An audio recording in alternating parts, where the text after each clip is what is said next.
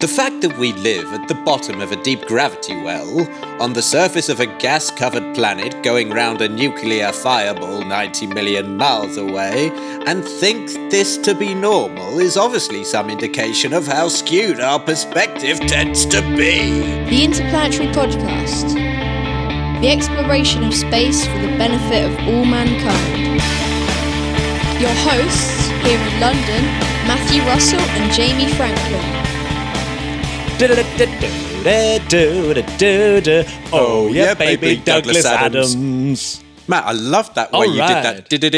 I mean, that's a new one. It was, wasn't it? I, I, I did it slightly more enthusiastically this time round. Are you doing it to to re annoy the person who really hates it when we do that? Yeah, well, I, I forgot that's the only reason why we're doing it. I wonder if they still listen. Shout out to is, anyone yeah, who gets annoyed by our intros. Um, we we we were literally only doing it to annoy a listener. What what kind of oh, perverse that thing is is, that? so petty of us, isn't it? But but very fun. It's literally mental. it actually is very psychopathic. It's the, Um, it's the kind of thing that would happen in a Douglas Adams book. Well, Matt, I tell you what else is incredible, and that's the autumnal equinox, Monday the twenty third. It's coming up. It's, coming co- up. It's coming up. So, am I right in thinking that this is the same? So, equal parts day and night. Am I correct? Mm-hmm. Yeah, yeah. Or daylight and nightlight. Beautiful. Autumn is a coming, or as they say in America, Matt, fall. Oh my God! Look, look at the look at the leaves on the trees. Oh my God! Fall is so beautiful. Well, I'll tell you what, Jamie, aren't you in the aren't you in the country that is most famous for the fall? Oh my God! Well, uh, correct, Matt. I am in Vancouver Island, and bloody hell, Canada knows how to change the color of a leaf. really does, Doesn't it? It does it Doesn't it? expertly, and it produces the best maple syrup in the world. They So- take it very seriously. Oh, as they should. And talking Hmm. of taking stuff seriously, Matt, you are excited about a film coming out soon, aren't you? Mission Mangal. I think it's already out, and Is it has been out Oh. for a while. But yeah, but I, I saw the trailer for it, and it was something that uh, Gurbir Singh, who was on the show uh, a few months ago, said was in the pipeline, and, and he was only right. Definitely interested in Chandrayaan that. two being in the news and. And you're going to see Yeah. Ad Astra, I believe, without me. I am going to go see Ad Astra. What kind of snacks do you take in the cinema, Matt? Uh, I always have a mix of salty and sweet popcorn. You go the mix. yeah, See, I'm always sweet popcorn because I, I used to do the mix, but then I always found it was like it just wasn't enough of a ratio. It was always more salty than sweet. Not into that. I can't think that it's particularly healthy to eat like a massive bucket. Definitely not. But hey, you know, we're young, we're young, yeah, fit know. men, aren't we? So you know, exactly, exactly. you with your I karate tournaments and me with my marathons. I mean, it's fine. Doesn't bother us. Well, I'm either doing karate or parkour. It's one or the other. Yeah, definitely. Um, So yeah, Ad Astra, we, it's it's gone down very well in the Discord. It's gone down very well. So I, I'm looking forward to it. It's apparently a bit of a, a slow moving film, but and we're not to take the space science too literally. But No. when can you? When can you, Jamie? Oh, when God. can you? I mean, chill out, everyone. So, Matt, 21st of September, 2003. Mm-hmm. What are you saying? I'm saying that's when we had one of those famous space probes plunged into the atmosphere of a planet. And this time wasn't Cassini, it was Galileo. Galileo spacecraft terminated. Terminated. Mm. And if you want to hear more about Galileo, we did a we did a podcast called Galileo, Galileo, Galileo about Well, Galileo, Extremely, Galileo, extremely clever and title of us. Galileo. Yeah. it was, wasn't it? It was very clever. Yeah. Jamie, another thing that was uh, popped up in the Discord, Yeah. and he's been doing the rounds quite a bit. I've noticed this story's uh, gathered pace a little bit this week, Okay. and that is the story of the space line. Space line, huh? A space line, yeah, yeah, What's yeah. it all about? Well, you know how we've always worried about how on earth we get round the rocket equation, the Oh. tyranny of the rocket equation. That old chestnut, yeah. Which, if you're unfamiliar with it, which I'm sure most of our listeners aren't, it's essentially that a rocket has to launch and carry the fuel to use to carry the payload, then needs to carry more fuel to carry that fuel. then needs to carry more fuel to carry that fuel. Yeah. And then needs more fuel to carry that fuel All right, stop etc., etc., etc. So there's been a few sort of ideas to get round that, and my favourite being the orbital ring, which we discussed with old Isaac Arthur a yeah. few months ago. That was ace. Um, but this one is based on the space elevator, That's right. which allows a payload to climb into space, so it doesn't need to take its fuel with it. Of course, eh, the infrastructure for a space elevator is pretty insane. And of course, if it breaks, you get this mega strong, super long cable smashing down and whipping and wrapping itself around the Yeah, world. that sounds both expensive and very dangerous. It's carnage. Anyway, a couple of brain boxes think they've uncovered a solution to this. Oh, here we go. or at least put some numbers to the solution that's been sort of bubbling under for a few decades now. And they call it the space line. The and they space line. think- Okay. Now they've crunched the numbers that this is perhaps an idea that's been underestimated or overlooked, but actually has some legs and needs serious consideration. Okay, here we go. So, yeah, Spaceline is a concept that's similar to the space elevator, um, but the authors of the paper have gone into quite a bit of detail about the raw materials needed and the maths, right? So, this is Yeah. Zephyr Penoyre and Emily Sandford from Cambridge University and Columbia University, respectively. And this appears in arXiv, the Cornell University um, archive. Um, so what's the concept? So a space elevator, right, is a cable that goes up from the Earth with a massive, huge counterweight at the other end. So you imagine when you're standing on the beach and you've got a kid and you're swinging them around like parents do with their kids, you know, when you do that spinning around. Okay. And you basically, they, they sort of fly off in one direction. It's a bit like that. As the Earth spins, it's got this counterweight on the end of a cable. Uh, please don't spin any kids that aren't yours and let them go on beaches. No, no, don't do that. You only Just do a it to your just a own, metaphor. Just, just your own kids and maybe your nephews and things Yeah. like that. Anyway, it's slightly different the space line because instead of a cable going up from the Earth, and as we said, that's it, it requires ridiculous amounts of uh, engineering.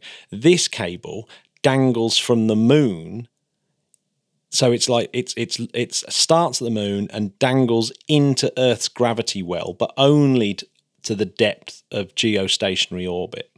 So it sort of dangles down and doesn't go all the way. So it's just dipped in, but that's sufficient for it to sort of be in Earth's gravity well, quite a long way into Earth's gravity well, and that's pulling the cable t- tight essentially. Um, but because of the low spin, and that uh, there's no centrifugal and Coriolis effects that are going to damage your cable, or you don't really have to take that much into consideration. So the cable on a on a space elevator basically has to be incredibly strong to hold this counterweight and hold basically just to so, hold yeah. yeah, just to hold its own weight, because it's massive, the cable, obviously, just to hold its own weight, you require basically exotic materials. Now, it turns out that carbon nanotubes will do the job. Uh, they, they've got the tensile strength required, but we're just many, many decades away from the ability to manufacture it into a large cable. I.e., right now, we're making carbon nanotubes that are tiny microscopic lengths. Yeah. And we're using them in chips and things like that. So they're very exciting right now. However, they're not exciting as a sort of large building product just yet.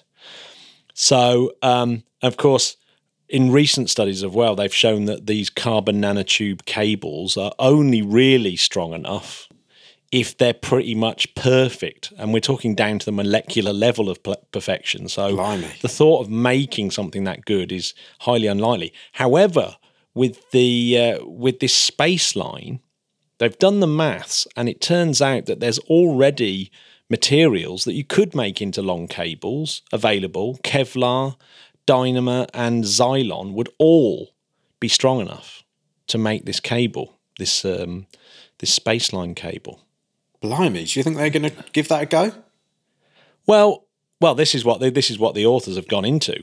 so, of course, it's not going to be as good as a space elevator for a start off, because at the end of the day, you've still got to launch a rocket up to geostationary orbit. But apparently, you don't quite need as much fuel as to get into geostationary orbit. I'm not quite sure why. So, but you can basically get to geostationary orbit where you can get to this cable and then once you're at the cable, and remember getting to geostationary orbit still requires some of the world's biggest rockets like Ariane Yes. 5 and all that lot.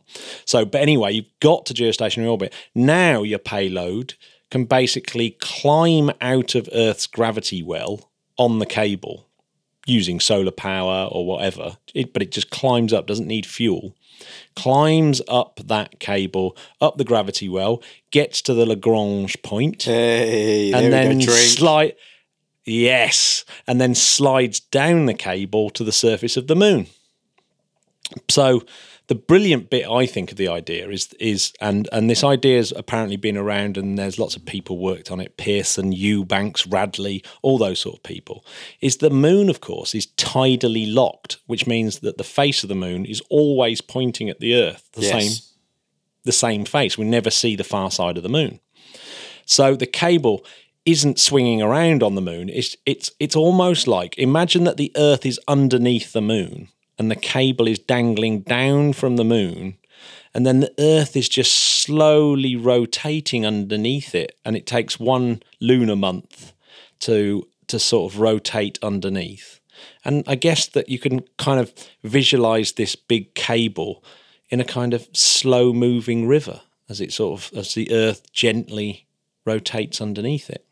God, that's So- nuts. I'm trying to imagine it in my head. Yeah, yeah. So uh, yes, because the because of the face of the if you just sort of have the moon as a static object overhead and this and this cable dangling down, it's not quite like that because it has to dangle up the moon's gravity well, then dangle down into the Earth's gravity well. But it's kind of that. Um, but it's a straight drop anyway, down into Earth's gravity well. And the the the really genius bit actually the authors are really keen to point this out and, and a lot of the news articles didn't really go too much into this but the lagrange point has some it's got some major benefits there because at this lagrange point normally the lagrange points are a bit unstable. So it, when you've got a spacecraft there you still need to do station keeping to stay in that spot. So any any things any spacecraft we sent to these lagrange points need to have station keeping uh, rockets and stuff. Apart that there are lagrange points where you don't need that but this particular one l1 you do uh, and so the presence of the cable itself would mean actually you've suddenly made the, this L1 Lagrange point stable. That you've actually got this place where now you can build a whole bunch of infrastructure around it and actually have a massive base, a manufacturing base, and a, an experimental base at this L1 Lagrange point where the cable goes through. And so, that is so yeah. nuts. And so you can, you know, do special types of experiments there because the Earth and Moon's gravity is totally balanced there. And plus, as we know from last week's genius, that it's the it's the node into the interplanetary superhighway, or one of the Oh, nodes into the interplanetary talking. super into interplanetary superhighway. So Lagrange point's an important place, and and this cable kind of opens it up a little bit. So, Matt, let me ask you a question then. Mm-hmm, How big is this initial cable? So the authors of the, the yeah the authors of the paper kind of want to sort of do a cable that demonstrates the whole principle, and they looked at a few designs. So there was one straight one, a tapered one, and then a hybrid tapered one. So it's it's sort of tape. It, it gets thicker and then thinner again. So uh, the, the the hybrid tapered one ends up being the best design for this particular purpose, and um, they want to make this first one as thick as pencil lead. So imagine the lead in a pencil. Hmm. It's going to be that thick. Okay. So this is just so I can't imagine it can hold too much payload. But the point is to demonstrate that you can that, it it, actually works, yes. that it can. Now they've estimated that the cost of building this would be about will be millions of pounds, and and overall it would cost billions to actually make and launch and put it mm. into action. but not in the undoable billion range, is basically what we're talking about. We're not in the kind of what the hell type of money. We're actually talking into feasible amounts of money, right? Yeah. And even more exciting, which I was quite amazed that if you've made this out of Zylon, for example, and it's this absolutely massively long cable, think it's like, you know, almost 200,000 mile long cable. When it's all wrapped up, it's it's only about twice as heavy as the Eagle lunar lander. Oh, really? So we, yeah, so we know that we've got the technology to actually get that thing up into space. So Definitely. we've actually got the technology to do this. It's whether we've got the kind of you know wherewithal to do it, inclination to do it. Would people be upset, Matt? Just playing devil's advocate, would anyone be upset about a big cable dangling down constantly there? You, I, well, you wouldn't be able to see it. You wouldn't be able to see it because You wouldn't be able to see it? No way, because it's only a pencil lead thick. I mean, maybe no. I mean, even then, you wouldn't be able to see it even silhouetted against the moon or anything, would you? you it'd just be it'd be totally invisible, almost like the the geostationary satellites are invisible anyway, and they're Would much it get? bigger. Would it? Another devil's advocate question: Would it get broken, or, or would anything get tangled in it? Well, yeah, I think I think we'd have to look at like the safety issues of it. So, Yeah. I mean, that's the big one with the space elevator because if that thing goes, then you are talking serious damage absolutely everywhere. Hmm. But it'd be interesting to see what the serious damage of this one would be if the cable snapped. I mean, I'm assuming it, the cable. I suppose the cable could fall down to Earth, but if it's only the weight of a, if it's only twice as heavy as the Eagle lunar lander, that particular cable, then it would probably just burn up in the atmosphere, wouldn't it? It wouldn't be You that would have big thought a deal. so. Yeah. Um, yeah, that's a it's a good point though. So uh, the the the people in the article they did they they kind of these were their kind of points that it it brings down the cost of transport from geostationary orbit to the moon, which is a good thing. That's a Yes. that's a bonus. It makes the motion easier to go from the Earth to the moon. So, obviously, when you're navigating in 3D space, it can be a little bit tricky. But once you're on the line, it simplifies the navigation. You know, you're just being dragged to the moon. There, you don't have to worry Correct. about turning turning left, up and down, and all that kind of Yes. malarkey. It's also pretty useful for hauling stuff off the lunar surface and dropping stuff down. It makes that whole process cheaper. There's just like the Apollo missions, the technology payoff of taking something like this, an undertaking like that, would be huge. And the real big one for me is the Lagrange base camp idea. I mean, that, that is really exciting, isn't it? I'll tell you what, Matt. If I went up to the Lagrange base camp, uh, could I get a zip? Could I just get one of those zip wire things and just just go down it? Yeah, you actually could. just jump on I the mean, cable. Just jump on the cable. See you back at Yeah. Earth, boys. you'd go really slowly at first and then you'd start to sort of build up a bit of speed you'd probably have to push off actually Yeah. and then you'd slowly You get- could push me see- off. yeah i mean it's exactly i, I mean the, the thing is it, it, it's like when you start thinking of planets sitting on a rubber sheet and them being pulled down and creating wells it's like you're you're at the top of the sheet and it's just that little nudge over the top of the sheet and yeah you just go whizzing in so you could you could even do it where you did it like the coin in those in those things that whiz round the coin when you put it at the science museum Oh yes. well, that might make me feel a bit queasy, but I'm into it. Particularly that last bit where he goes Oh my god! And then you imagine. So yeah, I I really like the I really like the idea, and I like the fact that there's people out there still doing this kind of research. I mean, imagine if if they suddenly did the maths and it, and it wasn't that expensive, and then they went, well, let's let's forget about Artemis and let's do this. yeah, exactly. It's not too late. No, it isn't too late. But if you can think Good of thing any, about like, science, isn't it, Matt? Yeah. Ah, oh, it is the good thing about science. The good thing about science is you don't you don't have to believe it. It's just always true. It's just always true. Yeah, exactly that. Or And tries you can be true, keep changing your mind, which is great, isn't it? There's no like, Yeah. Yeah. there's no like mm-hmm. hard and mm-hmm. fast rule of anything. It's like, oh, if this works better, well, we'll do that. yeah. Scientific evolution. Talking of evolution, Matt, Yeah. I'm going to throw something out at you, and it's called the largest neutron star. Yeah, this is this has been a big story this week as well. What's the what's the average neutron star? How how big is that compared to our sun? Mm, that's a very good place to start. It's one point. Well, I think on average they're about one and a half times the mass of the sun, Right. maybe a little bit less. But this one is two point one seven times heavier. There's a little bit of an error with that, but they're fairly confident it's it's definitely it's almost certainly over two times heavier than the the sun. So it's That's this big. is very very big, very very big. We should we should definitely quickly go over what what even neutron stars Well, are. we should. When there's a star which is like ten or thirty times bigger than our sun, for example, our sun won't ever go into a neutron star. It's just not big enough No. as it collapses, you know when ice skaters do their spinning and then they Yes, bring their arms bring in their- and yes. they go very, very fast. Imagine when a star collapses, obviously it's spinning because of this conservation of angular momentum, they call it. As as it as it shrinks, it spins faster and faster and faster and faster and faster. And so they start spinning very, very fast. That's that's one thing that happens.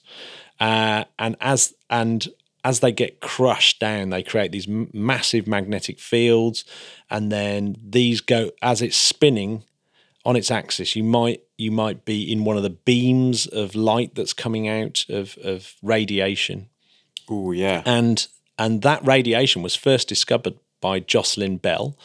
So that was she was the first person that saw one of these things. Up until then, they'd been completely theoretical, and it was like suddenly it's like, ooh, no, maybe these things aren't theoretical. I mean, they're they're extraordinary objects, man. They are just totally bonkers. Uh, because by the time they're spun up, these things are spinning like massive. Imagine something that that used to be ten to thirty times bigger than the sun, spinning around. So it's spinning around thousands of times a second. Uh, the surface of it by this point is go- is going almost a quarter of the quarter of light speed. It's just ridiculous. That's how fast it's spinning. And the gravity at that point will be about 10 to the 11 times Earth gravity.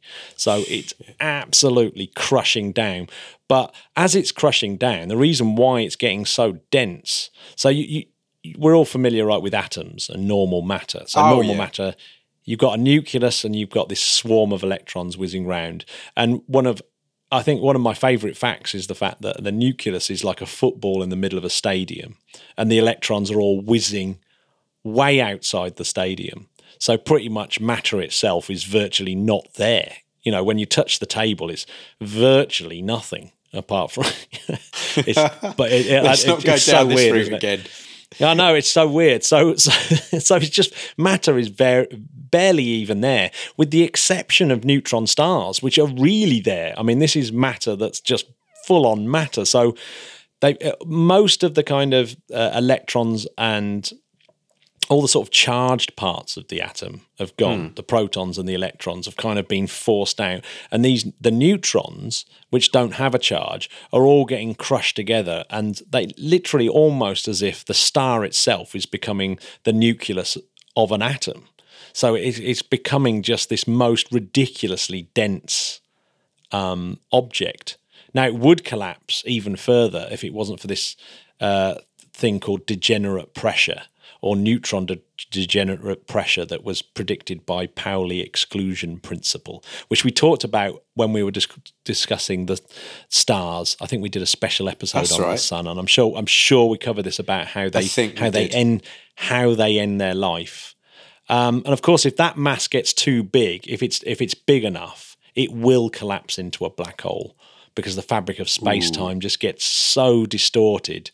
You uh, you know uh, anything going in can't get out, and that at that point it has become a black hole, and no one really understands what the hell's going on because you get um, these infinities in the equation, the You know I love. You know I love talking about the black holes. So yeah, black. Oh. bla- so, but one of the other things, of course, that prevents them collapsing into a black hole is the fact that they're spinning. So obviously they're spinning. So the so there is some kind of centrifugal force or centripetal force pushing outwards. You know, if they spin too much, they can all fall apart. but hmm. the gravity is so massive they're not even though these things are spinning just insanely fast so that's another thing that stops them from collapsing into a black hole so when they are spinning obviously sometimes they start to lose uh, energy through gravitational waves and things like that and, and eventually they might actually collapse into a black hole and i'd imagine that that's what will happen to this one because it's just so big Oh, I'd love to see something in graphics. It's hard Oh, to there get is. head around otherwise, isn't it? Yeah, yeah. Well, it's imagine this. It's a, it's a, it's something that it that weighs, you know, over twice the, the twice the mass of the sun, right? And it's been squeezed down to the size of Guildford, like 19 miles across. You know, it's been si- you know squeezed down to the size of Brighton. It started off as the size of the sun, and now it's just a city. And it's spinning at, at 2.89 milliseconds it's like it, it and so uh, it, it's just frightening and it's just about hanging on to being So that kid that you're spinning around at the beach is now. I mean, that now it's really fast. So don't let yeah go. it- i reckon it yeah if you did let go at those kind of speeds i think they'd be flying off into space they'd be good night, they'd Vienna, be achieving Yeah. they'd be achieving escape velocities yeah. Um, yeah. Um, yeah, but this particular one, this particular one is called, you'll like this, Jamie, it's called J0740 plus 6620. Oh my god. That I mean, it was discovered. Beautiful. Yeah. It's, it was discovered in 2012. You would have thought they would have come up with a better name, wouldn't you? I know. Just give it a name. What's wrong with these Give it a name. Give it a name like Behemoth Exactly. or. Gargantuan or Behemoth Gargantuan. That's the one. Something like There we that. go. Something Yeah. like that. Do it. Yeah. Or neutrony neutron face or something. Ah, yeah. Perfect. See, there you go. yeah. So yeah, discovered 2012 and it's been described by the astronomers at the Green Bank telescope and get this for an ace name. The name is Thankful Cromartie. Right. Yeah, you heard me. Thankful Cromartie is the name of the lead author on this particular paper. And they've done years of research, years of crunching down numbers Wait- to try and get Matt. to get this minute. mass. Yes. Their first name is Thankful. Yeah. That's so good, isn't it? I, d- I- Wow. I couldn't work out what was going on when I was reading the paper at one point. Hi, I'm it was like- thankful. I mean, wow, that is some I hippie gen, gen, genuinely thought it's because they thought they were they were lucky. It was Yeah. like a thankful Cromartie said. It's like no, no, thankful Cromartie. no, thankful's the name. Well, blimey. Hmm, and Scott Ransom is another Scott one from the list. Scott Ransom, which is a pretty cool name as well. Like a pair He of cops, like aren't they? Good, good cop, Yeah. bad cop. Thankful Cromartie and Scott Ransom on the case. Now in its payback. There are so many researchers on this paper. This clearly took a lot of number crunching and skill. But they interestingly used this thing called Shapiro time delay because the science Okay. of time delay doesn't care about your feelings. What's incredible about this particular pulsar or neutron star is that it's a binary with a white dwarf star. So it's actually a little Okay. binary system. So there's these two beautiful objects in space, one crazy bizarre and one beautiful little white dwarf. All spinning around. It's a bit like you and me, isn't it? I'm a I'm a neutron star and you're a white dwarf. Oh, God. Uh, What's wrong with you, man? You're the white dwarf, if anything. oh, okay. I did say, you know, it was beautiful, Jamie. Oh, well, that's okay. I forgive you. I wonder if there's any stars with seven white dwarfs around it. It's a binary system, and and the really cool thing about this is using this Shapiro time delay. What happens is as and it's really lucky as well that the white dwarf happens to transit in front of this neutron star in our field of view. So that's pretty lucky as well. So as is. it as, so as it as it comes in front, it actually interferes with the with the the light coming off the pulsar. So this pulsar is like whizzing around and sending beams of light at us that we're measuring. But this white dwarf, as it goes in front, will actually deflect it slightly using its own gravity. And from that, using like five years of data, you can crunch the numbers and work out how much that white dwarf weighs, how much the what mass that white dwarf has, and how much it's bending the light by, and, and why it's interfering with that light. And then at that point, because you know the mass of the white dwarf, because it's a binary system, you can now quite easily work out the mass of the pulsar itself because Jeez. you know all these other orbital mechanics. So they were able to work out.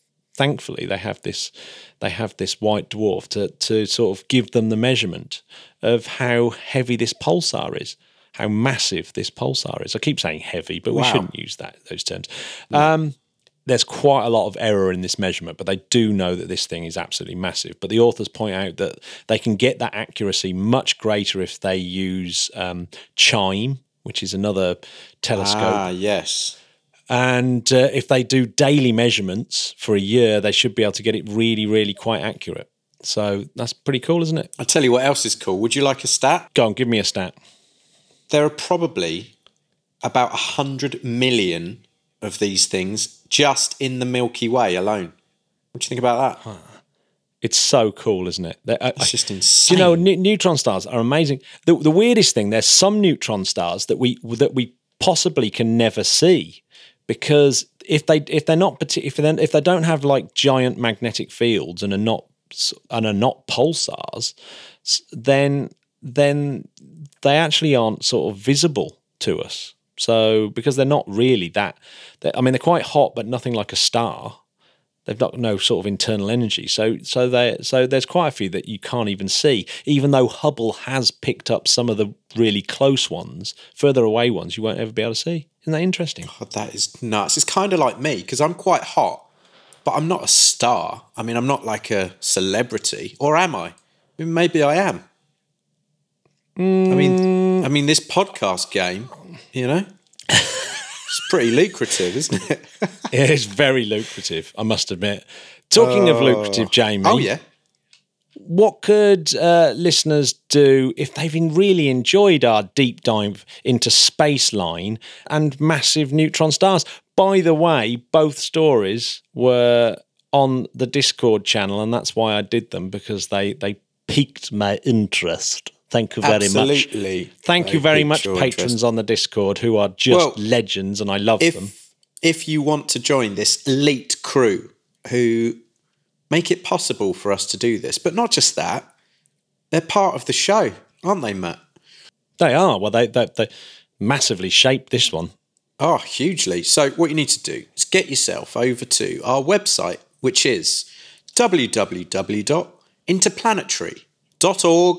www.interplanetary.org.uk.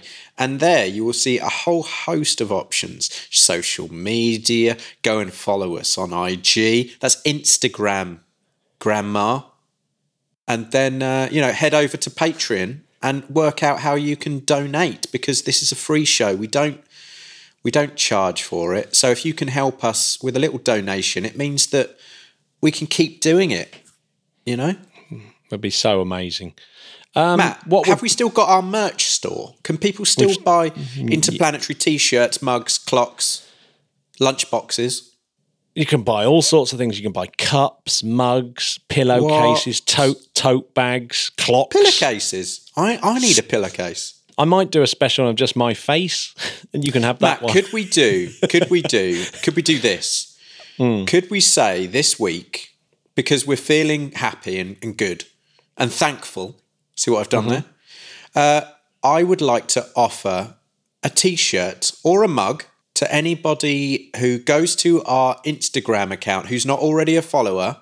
You have to go and follow us on Instagram and put a comment there saying why we should be giving you the mug or the t-shirt and you need to use the hashtag interplanetary comp that's interplanetary c-o-m-p and uh, we'll pick a winner next week and send them out a t-shirt or a mug do you like that idea wow, I love that idea. Was that just on the fly? just on the fly it's just just something i do i forgot that i'm a marketeer by day and by night i'm a celebrity neutron star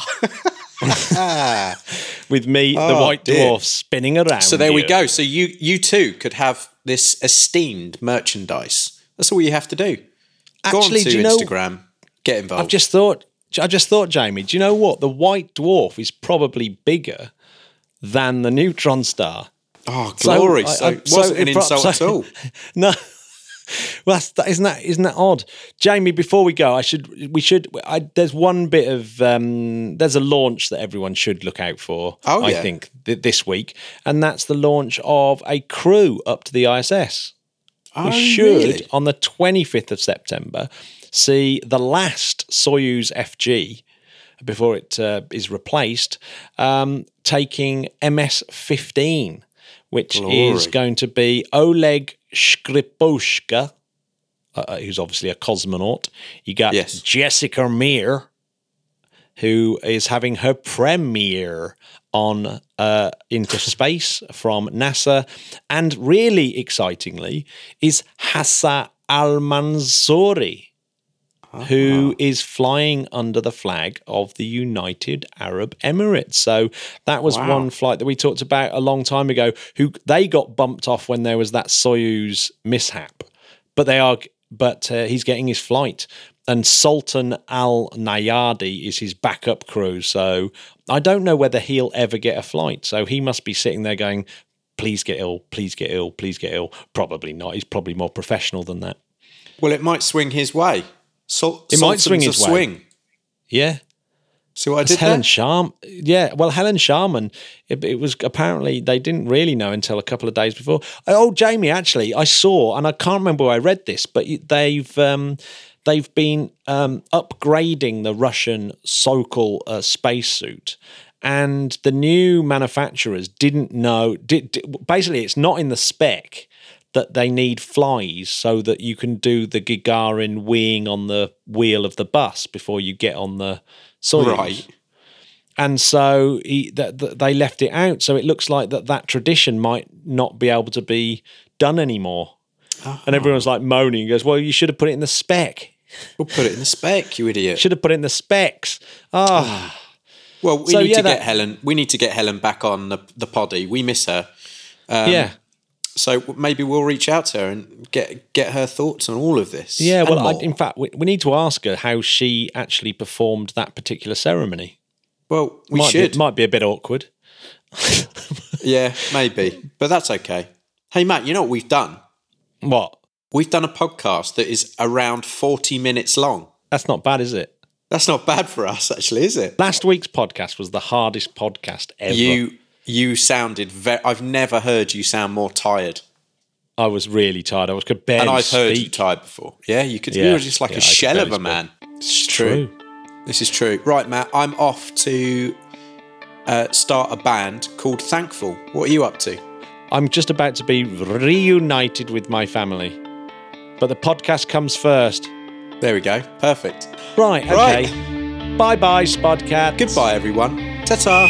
Bis bald. Ciao, ciao. Bye, bye. bye.